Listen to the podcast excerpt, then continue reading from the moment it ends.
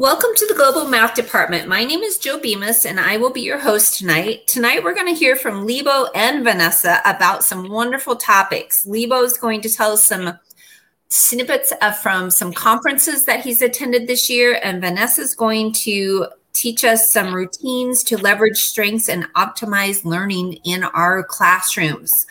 Um, tonight, we would like to have everybody introduce themselves in the chat window, telling us what you teach, where you teach, what your Twitter Twitter handle is, and we're having a little fun with um, degrees Celsius or degrees Fahrenheit. So go ahead and throw that in. We got another Celsius from Bangkok, so we're going to have to look up that um, equation. Before I introduce our speakers, let me explain how these meetings work. These meetings are recorded and are available within 24 hours after the meeting ends. To view the recording, you can use the same URL you used to get here tonight. The global math community prides itself on being friendly and supportive. The chat room is available for topical and general conversation throughout the meeting. I'll do my best to try and catch questions for the presenters, so don't worry if the presenter won't notice your question in the chatter. Tonight, we're going to start off with Lebo, who is in New York, and I'm going to turn the mic over to Lebo and let him introduce himself, give us a little bio, and tell us about all these great conferences and ideas that he gathered for us. So, Lebo, it's all yours. thank you, Jill. Uh, thank you, everybody. Thank you, welcome, and thank you for being here. Uh, my name is Lebo Valencia. I'm a math teacher at Horace Greeley High School. I'm also an adjunct lecturer at CUNY Lehman College. Um, I've been teaching for 12 years. Um, during my career, I had the opportunity to teach everything from remedial algebra classes to calculus. And um, tonight, I'm very excited. I'm very excited to be here. I'm very happy because um, I would love to share how um, the global math department has impacted my teaching over the over this past year. Oh, and b- by the way, my Twitter handle is at Mr. Valencia 24. So the question is like I have a short presentation in how has the global math department impacted my teaching. So um, to be completely honest, I learned about the global math department probably a little more than a year ago, and then since then I started teach. Uh, I started attending webinars. I watched probably like all of the secondary math uh, webinars that we had over the past year, and I also uh, watched some of the ones that were there from from before. And through the webinars, I have learned and connected with some amazing educators. Uh, this is just like a, a, a, a small sample, but um, I've learned so much over the past year. So when I was putting together the presentation and I was thinking about like how has the global math department impacted my teaching, I thought of like three three different ways. So the three different ways that I thought about were like engaging my students, assessing my students, and doing allowing my students to like math play. So on the first way uh, of uh, engaging, uh, over this past year, as many other teachers, um, uh, my school was working in a, in a hybrid model. We started with most students remote and some a few students a, a, in person well right now is the complete opposite we have a few students at home and most students are in person thank god so in uh, to engage my students, um, especially the students that were remote, um, one of the things that I started using a lot was the annotate feature on Zoom, uh, which allowed students to like um, make their thinking visible to me, and not not only to me but also to their classmates. So this was a fantastic way to get the students that were at home to participate and share, and then older students could could see what the what their classmates were thinking. Um, Another great way to like engage my students in class, regardless of like the of the level, was use, using which one does not belong. This was fantastic. This like saved my life, especially at the beginning of the school year in like the morning classes where the students were like so quiet. Um, my remote students at the beginning of the year will all um, like their cameras were on. I could see that they were taking notes, but the classroom felt very passive, and that's not that's not really my style. I wanted them to participate. I wanted them to talk, and um, I started using like which one does not belong. I got some from like the website um, in the whatever topic we were covering. But then I started using my my the my daughter's Legos on Star Wars, and this was fantastic because then I couldn't get the students to stop talking, and it was great. After doing this for like a couple of weeks, the students were like more comfortable to talk and then to participate in math conversations. So using which one does not belong was fantastic. Um, another feature that I use on Zoom was the the the poll the, the poll feature. This, to be honest, didn't take a, as long as I as I thought. I honestly took a slide of my presentation and I turned the question that I already had on the presentation into like a poll question. That way, the students that were at home were like not only like there was like an expectation for them to participate and some most of the time i made it anonymous so they were like more willing to share and sometimes i didn't and this way the students at home and the students that were in person were able to like participate my goal was for them to have like a similar experience i wanted the students that were remote to have like the same opportunity to participate than the students that were in person um, also using visual patterns. This was fantastic. Again, I teach uh, right this year. I'm teaching like an advanced pre-cal class, a geometry class, an essential like algebra two class, and I use all the strategies with all my students, and it was like just as effective. Um, the visual patterns was like a very good strategy to get them started. Uh, and again, keeping in mind that some of my students were remote, some of my students were in person, I will present the students with like a pattern and t- and ask them like, okay, like what will number four look like? For the students that were in class, I will walk around and see what they did, and then for the students that were at home, I asked them to like put their paper like next to next to the computer. It didn't always work. Sometimes like something happened, but this was a great way to like create some community. Like the students at home were participating, the students in person were participating, and it was just a great way to like engage students. And uh, in one of the the webinars that I that I attended, I think it was by uh, Dr. Wills. She talked about she talked about um, making students think invisible, and like this was a great way to like engage students and have them participate. So like that was the first thing that I wanted to talk about, engaging. The other thing that I wanted to talk about, especially this year, was like how to assess students. I think that um, many math teachers around around the world uh, this year had the the the constant thought of like, am I how how do I assess my students uh, properly, right? So how do I assess them in a way that the work that they're presenting is authentic? So I still gave quizzes and I still gave tests, and I had to make like so many versions of it, like test A, B, C, and D. But uh, a different approach to like assessing my students was giving them some like level of choice and giving them something like a Desmos art project.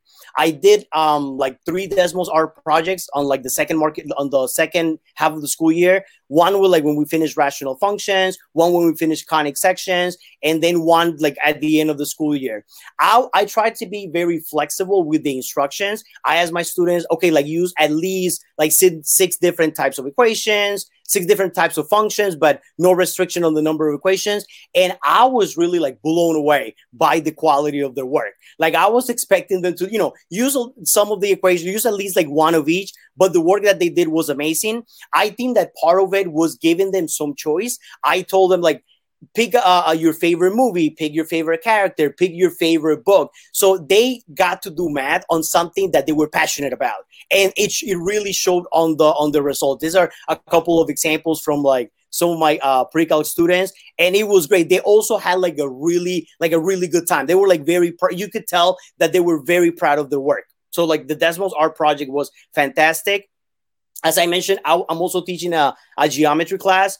There was one day where they were supposed to have a quiz um on parallelograms and i could tell like i could tell by their faces that they had spent like way too much time uh, online. So i told them all right let's do something different. Get up go around your house, take a picture of a parallelogram, and then like take some time, walk around, take a picture of a rectangle, uh, uh, um, anything that you find that resembles a parallelogram. So the students took a little break from the computer, got a picture, came back, and then Mr. Rollins said, "Now what do we do with the picture?" So then I said, post it on, upload it to GeoGebra, and then use using the coordinates that you get in GeoGebra, prove or disprove that is actually a parallelogram. And it was like only one question. My original quiz had more more, more questions on it, but this was like more authentic. They got to walk around, they took a picture of something that they wanted, and then they work on it. So um, it, w- it was again, they were more engaged. They got to play with the technology, and they got to show each other like, oh, this is the picture that I took, and it was just like really nice, very positive.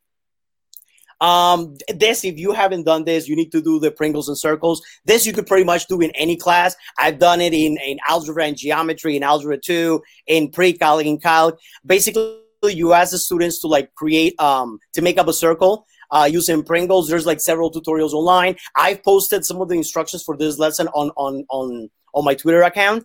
Uh, but basically, they make uh, the, the Pringles, they make the circle, and then once they're ready, I ask them to take a picture of it, put it on Desmos, and then come up with the equation for that particular circle. So again, it's only like one question, but it's more authentic. And the students have a blast doing this. I did it um, last year, well, like before the pandemic, and it was great. And I also did it this year. So some students, the students were responsible for getting the Pringles, and thank God they all did. And and it was just a great project. They were very happy. They had a lot of fun, and and uh, and it's something that I will highly highly recommend. So assessing my students in a different way when I'm giving them like some choice is also something that I picked up from the global math department. And then um, the last thing that I want to talk about is this year in particular, I, I was making an effort to allow my students to do some math play. So um, I'm teaching a, a, a pre well, it's like a pre-calculus slash calculus class, and one of the things that I kept on doing was anytime we did like a new like a new unit on like a calc unit, I will look for a GeoGebra like GIF. Um, you can find them online, you can find them on Twitter, and this like speaks volumes. You show them this, and it gets their attention. They get to share it on their social media, so it's, it's really positive. They get to visualize what we're learning. This was an example of like an optimization the the open the open top box with the you cut out the corners. Um, so we actually actually after we did this, we did the lesson and they actually got to build it, build their own like um, box with the maximum volume. So it was a lot of fun. Another one that we did recently was uh, tracing the derivative. Um, this was also fantastic because they got to play with it, and then I sent them the um, the link for the GeoGebra app so they can like try different functions. And it was just like a lot of fun. Instead of doing like a worksheet with like 10 different questions or 20 different questions, I send them the link to the GeoGebra app and then and then they can like make it I, I could tell you from like seeing my students that they will do way more when they're playing with it than if it was like a worksheet um as i mentioned before uh, my students are big Star Wars fans, like like Mr. Valencia. Like who doesn't like Star Wars? So like anytime I had uh, uh, an opportunity to make a connection between like Star Wars and geometry, I did. I took advantage of it, and my students loved it. Um, this was like the, the, do now question when we were like introducing trick um, trigonometric functions for the first time. So I related to Ahsoka Tano, and then like, what's your favorite polygon? And of course, Qui Gon is there. So this is just fun. The students remember this. Um, they they like it. They they talk about it. It like sticks. Um, using memes is also fantastic. Like now, like nowadays, like in in their social media, they see memes all the time. Uh, this was one from like uh, my pre-cal class where like there was a divergent series. So they, this was funny. They do remember this. If you have like one slide in your presentation that you know brings a smile, it makes them think about something else. It makes them like they'll talk about it uh, later on. And then re- more recently, I got this from like one of my colleagues a, a mad Jedi, uh, Ms. Chris Carlson. Uh, after our students uh, learned how to differentiate using the limit definition, we gave them a license to derive. So this is, I know it, it, it sounds like, oh, that's easy, but it's really nice. The students like it. Um, and it, they, they, you're doing something different that they really appreciate. So in conclusion, if I had to tell you like what have I learned from like the global math department over this past year, is like three main things. First, I feel that attending the global math department webinars has helped me to like adapt my my teaching practices to be, like to better serve my students in a hybrid world and i picked up like a lot of new tricks. Also uh, be like more willing and open to try new things. I'm gonna be honest that's that was hard for me. As like a math teacher and like as a teacher you want to be in control of everything but you have to let go. You have to be willing to try th- try new things. Sometimes they, it doesn't work which is okay because now you know it doesn't work um, but it, it's definitely something that is worth it. And I think teaching like in a hybrid model during the pandemic, like that is the time. Like if you don't try new things, then then one, then then then when would you do it? And then the last thing is like be open minded to like new ideas. Um, honestly, I attended some webinars and I I look at the idea and I say, okay, this is a fantastic idea, but that wouldn't work for me. Um, or like it will work for like geometry, my geometry class, but not for my pre-calculus class. So those are the three things: adapt, be willing to try new things, and be open-minded. And thank you very much. hey, hey, Lebo, with I've got a couple questions. If you will take yes. a few minutes to answer. Um, of course. First of all, what somebody wants to know, Abby wants to know, how long did you give them for the Desmos art project? So it was um, two class periods. So this was the Desmos art project was after we finished our our section on like conic sections. So they did get to practice the material like prior to the Desmos art project. And then we had like a day that it was like a half day. So we started then. I gave them instructions. We walk around, and I could tell you that the best tech support for students is like older students because like there were things that I know how to do on Desmos that the students figure out while they were trying to do it. So I gave them like a class and a half. It was like a half day and then like an entire class period. Um, and it was fun um, it, it, it, was a lot of fun. If they need, again, I was like very flexible. So if they needed like an extra day, I wanted them to have fun and to practice the math. So to answer the question, it was like two days. Okay. Um, was there a big learning curve for using this technology? Some of my students come into my classroom with limited use of technology.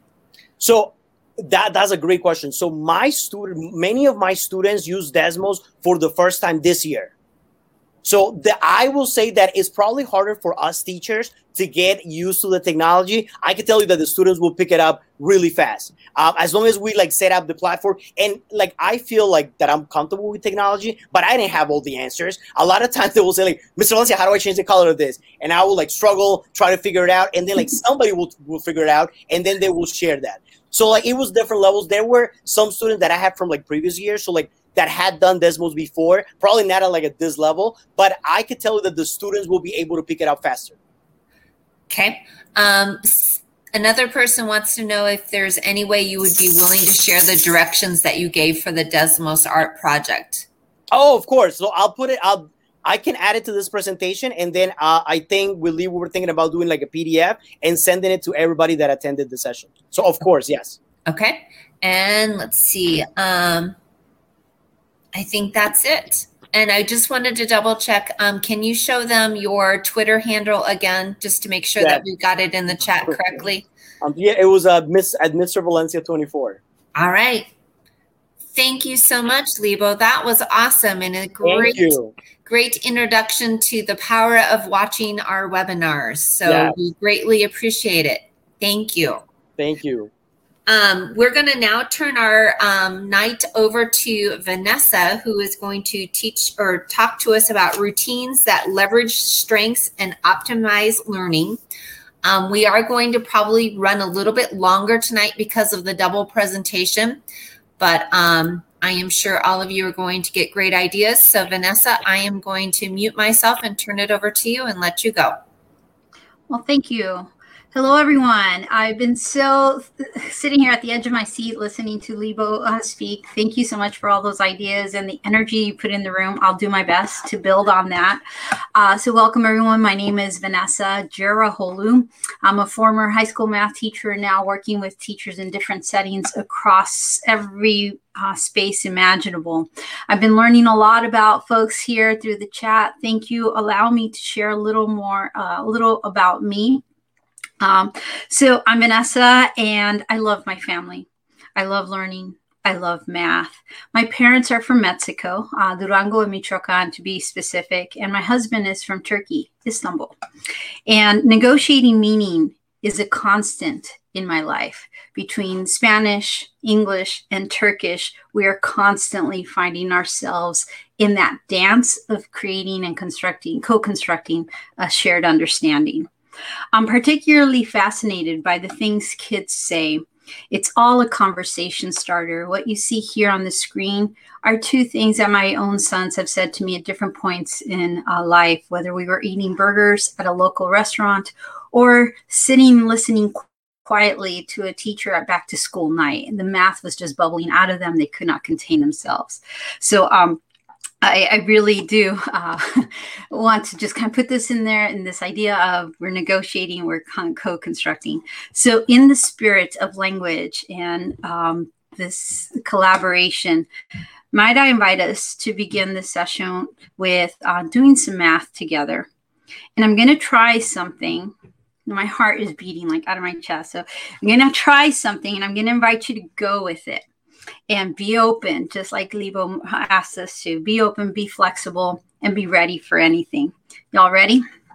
Because here we go. Ne görüyorsun? Ne acaba? Ne görüyorsun? Ne acaba? Söyle bana. Ne görüyorsun? Ne acaba? Söyle bana.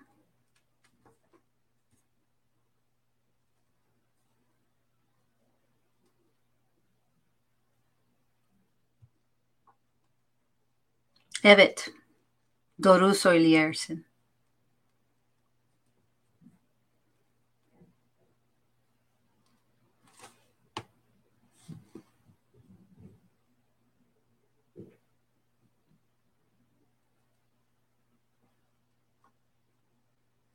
Doğru. Evet.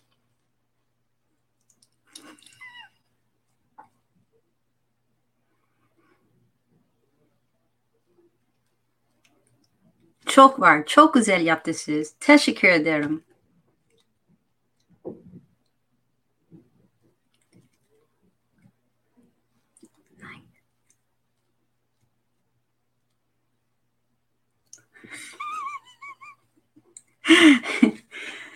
thank you, thank you, everyone. So I'm going to ask you to take a moment. Look at these beautiful observations that surface. Can I invite you to take a moment to kind of reflect on what you were feeling, what you were thinking as it came at you with my best Turkish? Um, how did you make sense of what I asked of you? Might I have a couple of brave souls share in the chat? How did you make sense of what was being asked of you? Give me everything and anything you've got.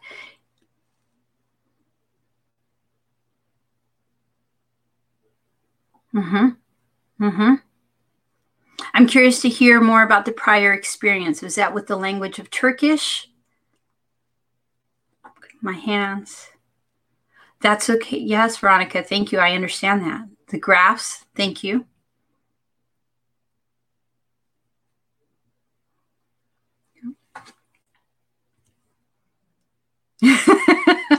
Holly, I appreciate that. I had no idea what you're saying, but I try to figure out the slope.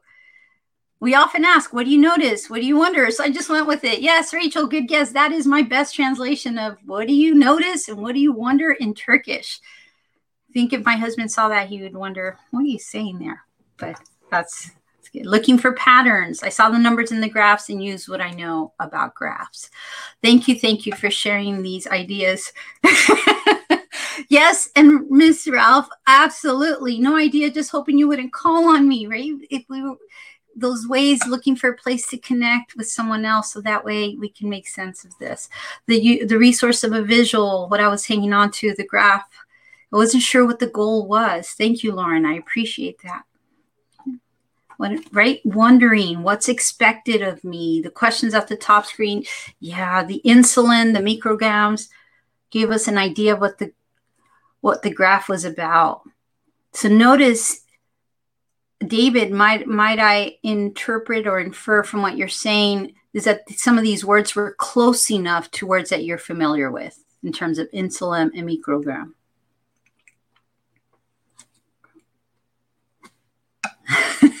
Thank you, Julie. The the typing, let's throw it in the chat. Awesome. Thank you. So now as we move on, I wanted to highlight some of the resources that we were all tapping into as we were making sense. And yes, there were different levels of experience in terms of feelings that we were experiencing through that um, through through this experience. Take a look at what the rest of the prompt looks like.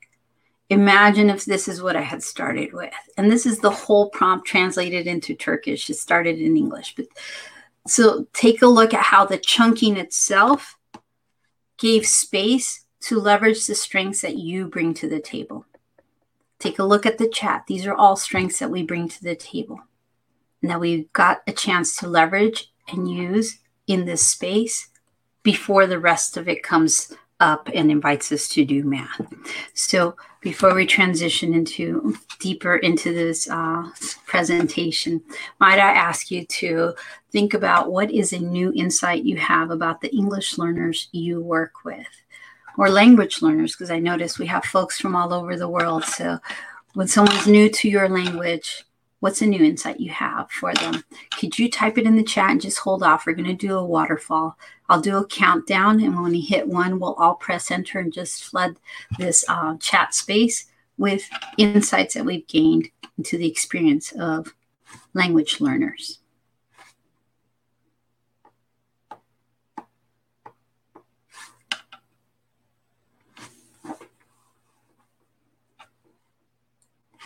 Right, I'm going to do a countdown. When I hit one, we'll all press enter. So if you're typing something, get to a pausing point. Ready? Three, two, one. Press enter and let's see what comes up. Thank you. Yes. Yes.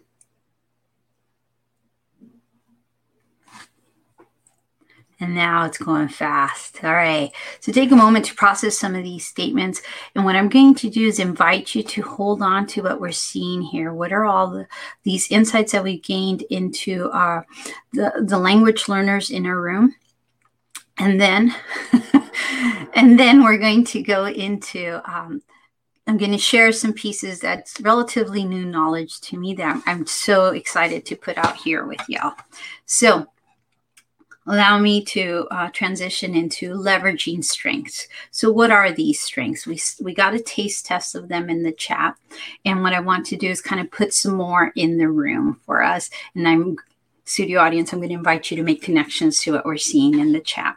So, did you know that when people are multilingual, multiple languages are running in the background? So, all my mathy folks, imagine a bunch of sine waves going at the same time as you're trying to process what's coming at you. So this helps develop, um, pardon. And in order to do that, this calls for uh, strong executive functions, which then supports our multilingual folks in being uh, great, pay great attention to detail, as well as decoding and being able to read, because it kind of helps strengthen those muscles, if you will.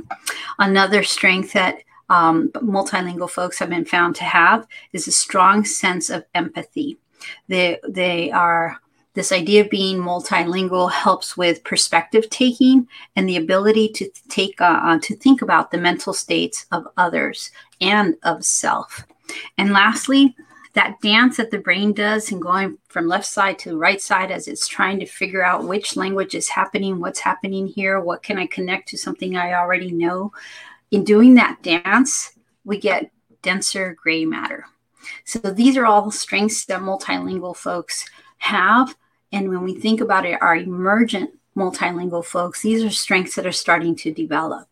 And much like what we saw here reflected in the chat, we definitely want to, I want to invite you to think about creating those spaces and opportunities for students to really leverage and tap into those strengths they bring into the table, they're bringing to the table to then have access to the math and, um, in, in the conversations around them. Allow me to share a quote from Jeff uh. Take a moment to read to yourself.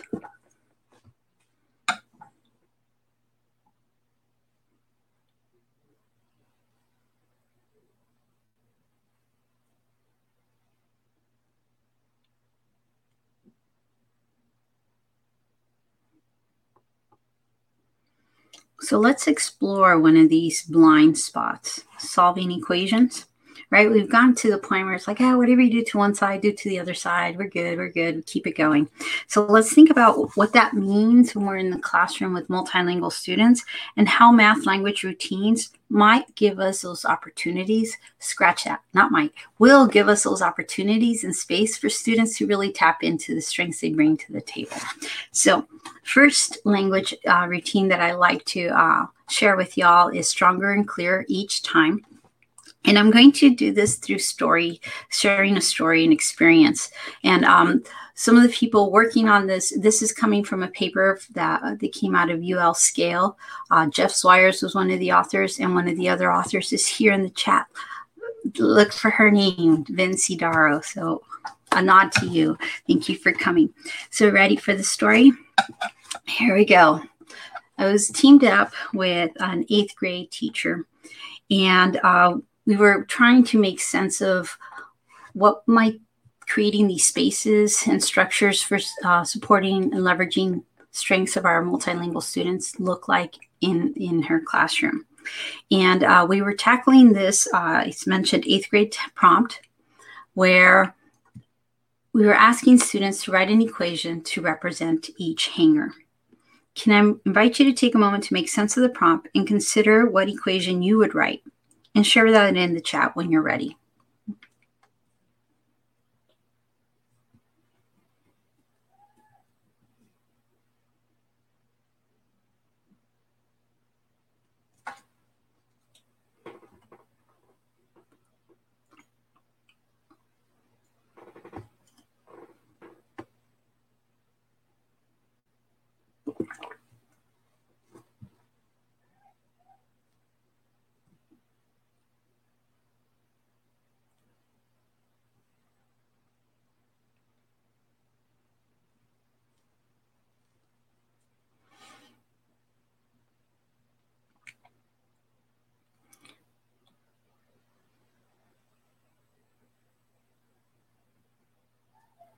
So I, know that it says in each hanger, I, I'm zooming into one hanger for this exercise, for, for this example. So a triangle weighs three grams and a circle weighs six grams.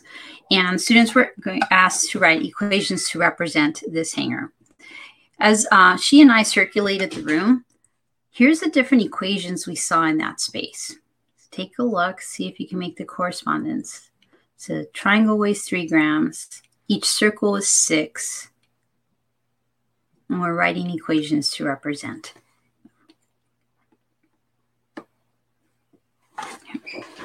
Now, the day's learning goal, allow me to put that in the room for us, was to comprehend that adding and removing equal items from each side of an equation or multiplying and dividing items on each side of the equation by the same amount are moves that keep the equation balanced. So take a look, reflect on that learning goal, and recall the three equations we had in the room. Now we know this about her classroom. In her classroom, there was a full range of uh, multilingual students. Some were newcomers, maybe very limited English, to others who are much more proficient. And we had to figure out okay, how are we as educators, how will we know what they comprehend? And so we sat down and we puzzled and we landed on stronger and clearer. And here's kind of our thought process we figured we would invite students to pick two equations, any two of these three. And then we would ask students to explain how are the equations related. And to support that thinking and that processing and ability to communicate, we were thinking we're going to use stronger and clearer each time, that routine. So prepared and with our game plan in mind, we headed off and we used um, a template that looks like this. It was co-developed with friends. And the blue writing, I know might be tiny on some screens, was our uh, using of Google Translate to get the English, which is in black, into Spanish, which is in blue. And we went to the class and we introduced the routine. And so the routine has several steps. You have a mathematical question, and the prompt can be seen way at the top and we invite students to share their preliminary thinking. How what's to describe the relationship between the two equations. We give students some quiet think time to write. We invite them to see themselves saying it to somebody in the room. And then we invite them to do a pair share. And then after that pair share we give kids a space to write some notes to self before they go on to another pair share and connect and share their thinking with someone else. After that pair share, they have a chance to write another note to self. Before now, they sit down and write their new thinking, or version 2.0 of their original response. So, in summary, these are the steps to the stronger and clearer each time. You all want to see what happened? Okay. I want to share with y'all one of my favorite uh, responses from a young a young gal named Rosa, and she was um, maybe somewhere in the middle, but closer to still emerging bilingual, and uh, from English uh, from Spanish into English. So let's take a look at um, uh, Rosa's response. Allow me to read um, her preliminary response. She said, se relacionan sumando tres veces seis para sumarlo. 3 más 6 más 6 más 6 es igual a 4x más 6. Porque cuentas los números, Elena take triangles on the left side. After her first share with a buddy in the room, notice the next statement. La ecuación es la misma a la, a la otra.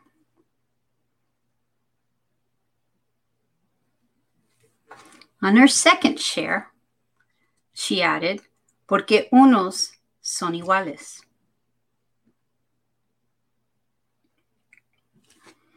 You all want to see her find her second iteration? Ready, ready, ready? Here we go. So, how are the equations related? Why does this make sense? Because las dos ecuaciones son los mismos cada vez que los sumamos, they are related because un can use both of them to solve the problem. They are equivalent because they're two pentag- pentagons. They are the, no, we don't know the rest. Take a moment to reflect on that response and that evolution. What do you notice? Are you as excited as I am?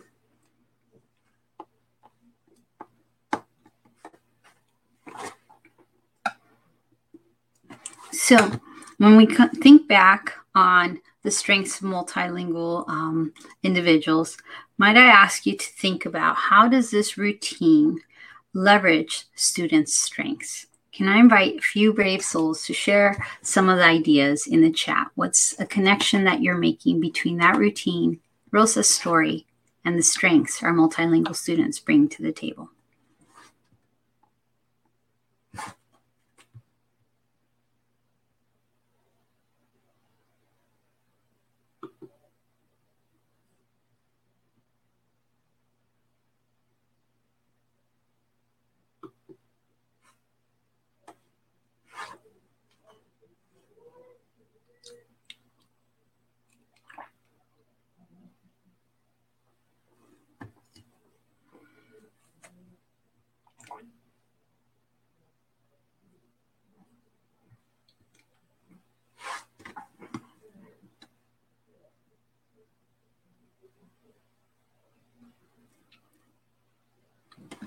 All right, folks, that was a moment of reflection. I'm going to transition into the second math language routine that I like to introduce for today and, um, and see, um, give us another test run at creating those spaces and opportunities to leverage students' strengths. Here we go.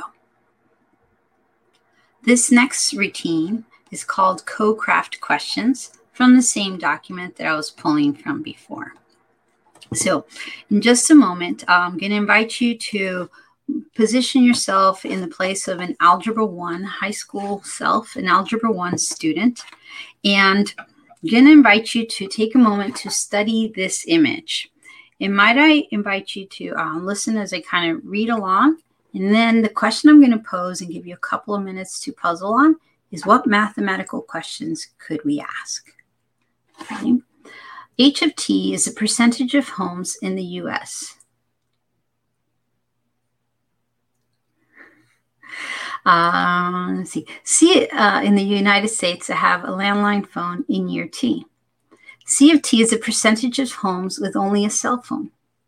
Here are the graphs H of T and C of T. What mathematical questions can we ask?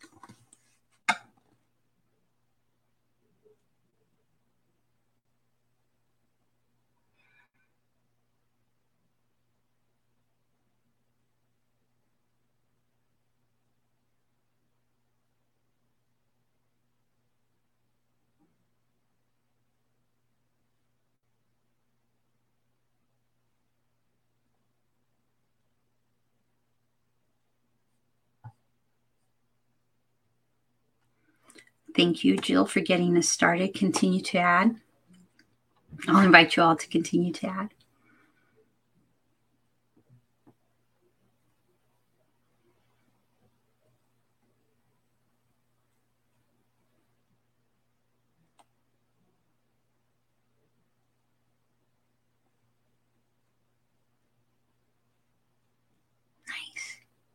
Take a look at all these beautiful mathematical questions that are starting to surface. Finding my notes, sorry, y'all. um, can I invite you to take a look, kind of scroll through them and see if you're noticing any patterns in the mathematical questions that have started to surface?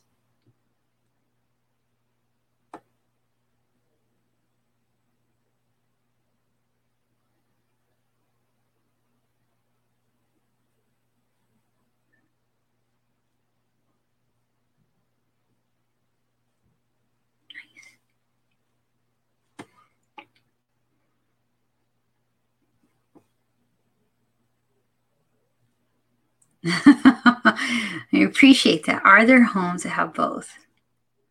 Right? Lots of questions are comparing. Thank you. Prediction is a common theme. Thank you. Okay. So these are ways that we have sorted. Might I share with you some questions that uh, came that surfaced from working with students um, in in these settings. So take a look. Here's a, a small set of questions that I've managed to gather with my work with students, and see what parallels you find between what students were asking and what we as a group of educators have been asking. And I'll invite you to think about how might students sort or think about these ideas that have surfaced.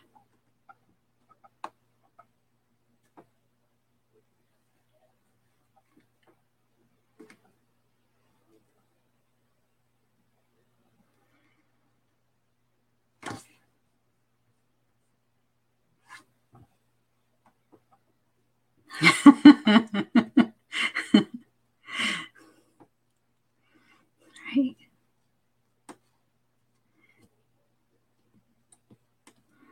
I love it. I love the overlap. So from here, um, I think I have another moment of reflection, so I'm not I'm not going to editorialize. Uh, I'll invite it to keep coming. Uh, from here, though, I would say something like, "Hey, y'all, see this question up here is there an exact rate?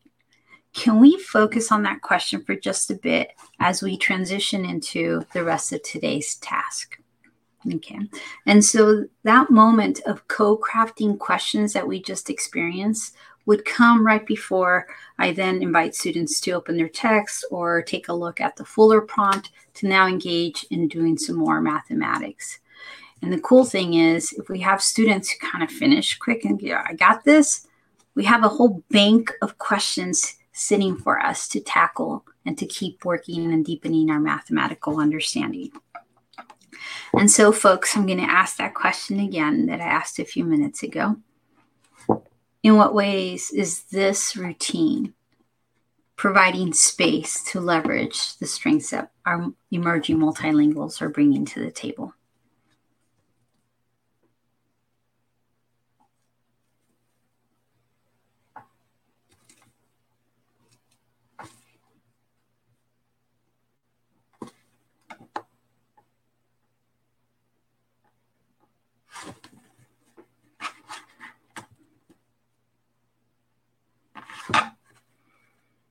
As you type, I'm going to continue to scroll and see some patterns that some ideas that surfaced earlier. Looks like have like there's folks in the room who have experience with these routines. Uh, Veronica pointed out earlier, students are learning from each other and developing their ideas on the topic. Right? They're bridging. Thank you.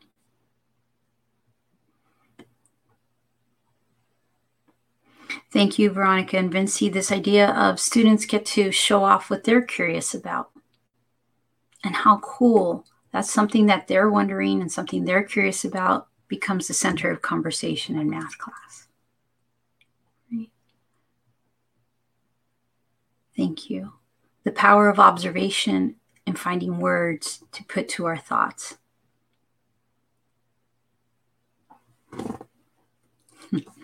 Thank you, thank you. Thank you for these ideas. And I'm looking at the time. I think we have time for one more. So, one more of my favorite routines Uh, and this one, it's a compare and connect. So think about today this idea, this running theme is exploring routines that truly open up space for our students, our emerging bilinguals, our emerging multilingual students to grapple and develop language proficiency while at the same time taking on and deepening their mathematical understandings. So in this routine, let me see. Um, this one is an example from a seventh grade classroom. And in this routine, students, uh, as a teacher, I would need to harvest. I think I'm going to borrow that word from someone in here. I'm going to harvest some student work to use. So, can I invite you to think about this question here. Number two, use numbers to describe how moons A, B, and C are different from moon D. And if it's possible, Melanie, might we be able to throw in that Desmos link and give you a chance to show me how you're thinking about using numbers to describe moons A, B, and C and how they're different from moon D?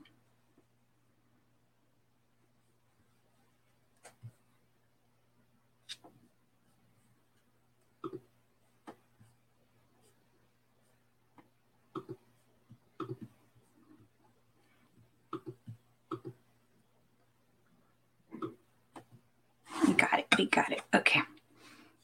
Command C. We're going to work. Thank you. Thank you, Melanie. All right, folks. Can I invite you to jump into? Can you do you have, jump into this um, Desmos? Melanie has shared a link in the chat, and then for those of you who are faster with whatever device you have, I'll share that screen. And I'll just give you a couple minutes to play. How would you use numbers for this task?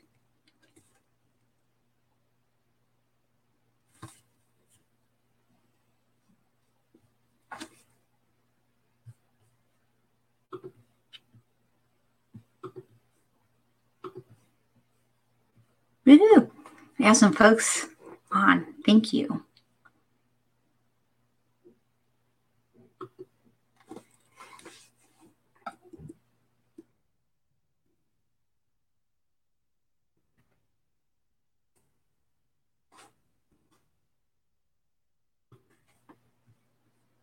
Nice. We have lots of folks on.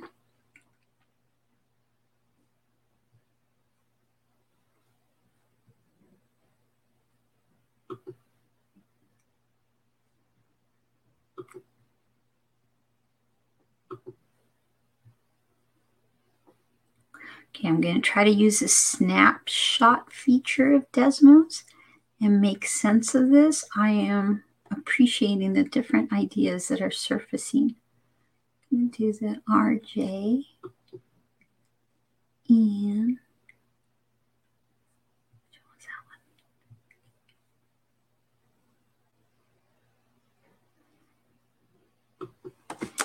All right, folks. So let me see if I can anonymize this and see if that's working here. Did I anonymize here? I'm going to look at my snapshots. And so for this routine, which we would want to do is collect some student work. And so notice I just invited you all to share some of your thinking. And I would grab a couple of pieces to put out there for conversation for students. And so that's the beginning of this compare and connect routine. The next steps, I would invite students to make sense of the two pieces of student work that we picked. To take a look here. And we invite them to puzzle what is the same about the two ways of solving? What is different about the two ways of solving? And then the third question I'm throwing in the mix what do the ratios represent in each person's work? And I know we didn't get that far. I didn't give enough time for that. And how does each ratio prove Moon D is not like the others? And so this would happen prior to a whole group uh, conversation. And so remember, these were some of the pieces that we noticed. And it's starting to look like my mathematician here on this side is measuring, putting numbers in different ways than our mathematician here. Right? And we can puzzle about that. What's the same? What's the different? Do both of these ways work? and how might we use that to show um, on a t- uh, double number line or, taped, uh, or table which of these moons doesn't belong. All right, folks, so that was a very quick taste, a look at compare and connect, offering it again as another space uh, and another way to truly engage students with each other's thinking. Uh, here I came prepared with some sample student work just in case, um, where we have Ani who went about it looked like almost like what Miss Veronica was doing with the dots on the outside. And then Benny, which is a common approach that I'm seeing across many of our screens, measuring the in the width of the moon compared to the height. And notice Benny decided to call that little width the belly, the belly of the moon. So uh, lots of different space here for students to then uh, puzzle, connect, and talk about what's the same, what's different, and what do the ratios represent, and how does that help prove anything. All right. So, folks, um, we are at um, coming slowly to an end and this is where i wanted to invite you to think about again how did this structure give students a space right? This idea of working from work that was um, analyzing their colleagues their peers work looking for similarities looking for connections in like a pairing setting before we go to a whole group setting.